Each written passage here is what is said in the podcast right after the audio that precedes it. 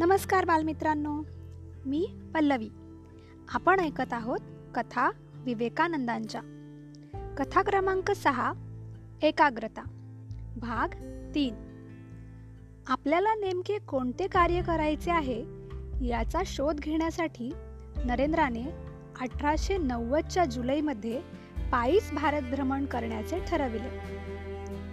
असाच प्रवास चालू असताना नोव्हेंबरमध्ये ते मेरठला आले. त्यांच्या बरोबरचे इतर संन्यासी बंधूही योगायोगाने त्यावेळी मेरठमध्ये होते. बऱ्याच दिवसांनंतर झालेल्या या भेटीमुळे सर्वांनाच आनंद झाला आणि ते एकत्र राहू लागले. स्वामीजी त्यावेळी मेरठमध्ये अभ्यास करीत होते. खूप वाचनही चालू होते. स्वामी अखंडानंदांना ते ग्रंथालयात पाठवित आणि सर जॉन ल्युबक यांच्या समग्र वाङ्मयाचा एक एक ठोकळ्यासारखा खंड घेऊन येण्यास सांगत.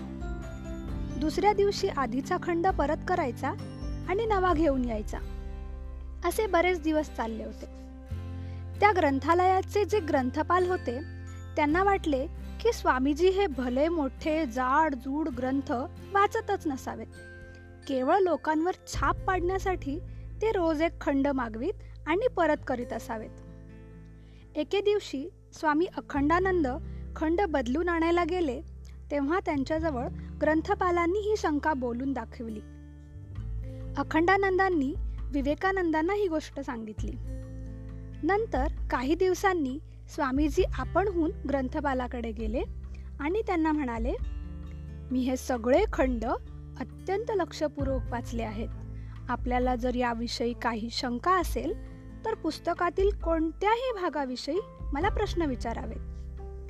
त्यावर ग्रंथपालांनी त्यांना बरेच प्रश्न विचारले. स्वामीजींनी त्या सर्वांची अचूक उत्तरे दिली. ग्रंथपाल चकित झाले. असा माणूस त्यांनी उभ्या जन्मात पाहिला नव्हता. आहे की नाही मजा एकाग्रतेमध्ये? ही होती आजची कथा.